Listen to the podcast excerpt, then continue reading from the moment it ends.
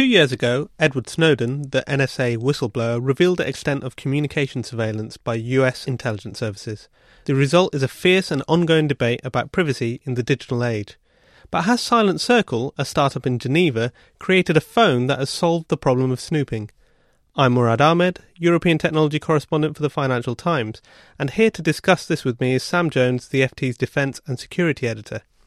So, Sam, you've written a story this week about a device called the Black Phone. What is it and how does it work? So the Blackphone essentially it's a Google Android phone but that has undergone some heavy modification and the company behind it Silent Circle has basically made it so that the Blackphone as they call it, will have end to end encryption on all voice calls and text messaging and email. And they've also changed the phone so that any apps that you have on that phone will automatically have all of the information sharing elements to them disabled unless you opt into them. And crucially, Google has allowed them to tinker with the architecture of the phone in such a way that even apps that normally you wouldn't be able to disable some of the things or some of the information sharing elements to them would be hidden, uh, you can do with the Blackphone. So it's essentially a sort of they've rebuilt the phone from the ground up purely from the point of view of security. And the key thing here is this end-to-end encryption. For those people who don't know what that means, could you just explain in simple terms how that actually works? Sure. So with regular encryption, which is becoming more pervasive with your email and things like that, what happens is when you send an email, Google will generate a key and that will encrypt the email and then that will be decrypted at the other end of the sort of pipe as it gets to the recipient. But Google has those keys and if, for example, an agency of a state goes with a warrant to a company like Google and says you need to let us see what's in that email, then that can be decrypted. With end to end encryption, the keys are generated and stay with the users themselves. So even the companies that provide the services have no way of cracking the communications that are passing between their clients and their customers.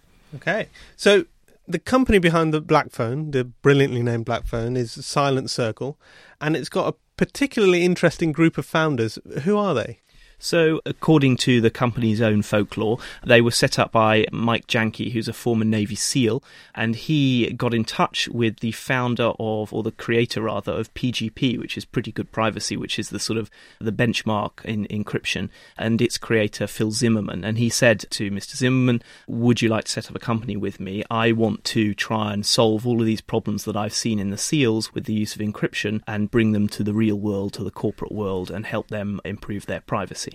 And so he teamed up with Phil Zimmermann and then a third person, Jon Callas, who was Steve Jobs' chess partner and also the developer of the security architecture for Apple's operating system. He joined them as well. So they've got a pretty all star cast of people. And there's several others there, leading cryptographers that have joined them that developed this based in Geneva. And it's really taken off since the Edward Snowden revelations. So it's this sort of new sense of a need to protect data that's really driving their business it seems like a cast of characters ideal for the next Facebook movie. But the thing about Facebook was that it made a lot of money. It was a really good business. And is there any sense that Blackphone is becoming popular or can become a really big business as well?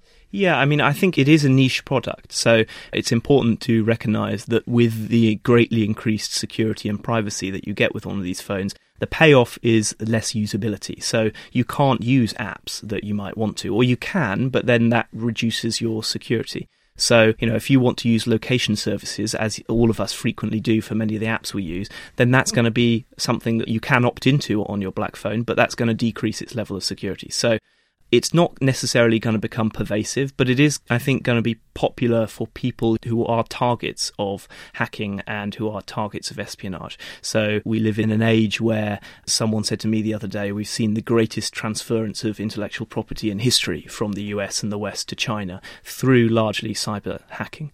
So corporate executives, people in senior positions, designers, or sort of holders of intellectual property at firms. It's those kind of people that would really, in their jobs, have an interest in using one of these. And it's the usability that makes it better than most other encrypted systems we've seen to date.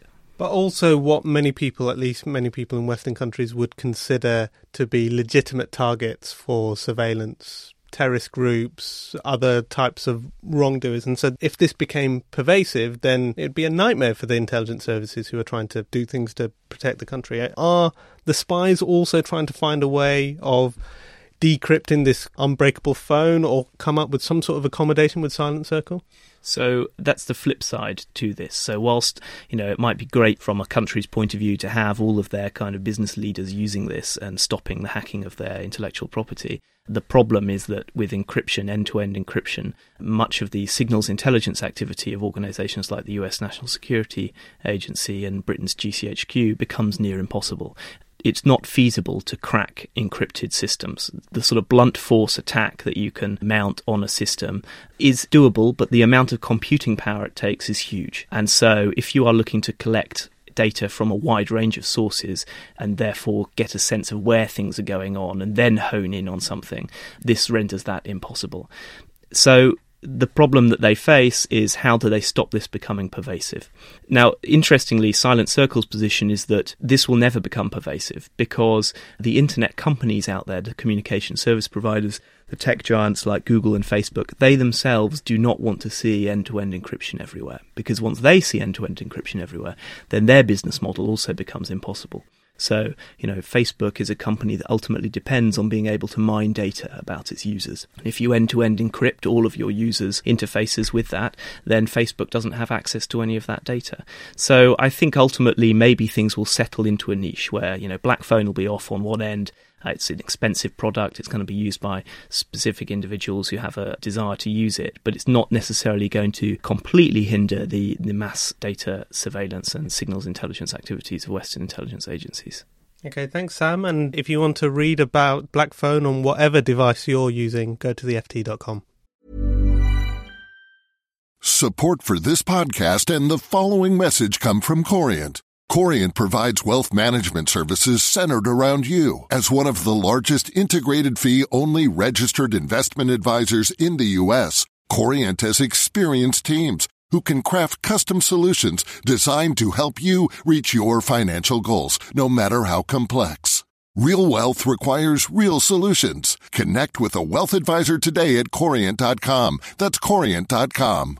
The latest episode of the Next Five podcast is all about AI and the business travel sector. I speak to Tim LaBelle, head of product for SAP Concur Spend Solutions. We'll have so much data that our travel will be safer. Shelley Fletcher Bryant, VP of Advito. AI can certainly contribute to more eco friendly travel practices. And author and public speaker Theo Lau. AI can help us predict when it will be a peak travel, more delays, cancelled flights. Listen to the full episode of the Next Five wherever you get your podcasts. Enjoy.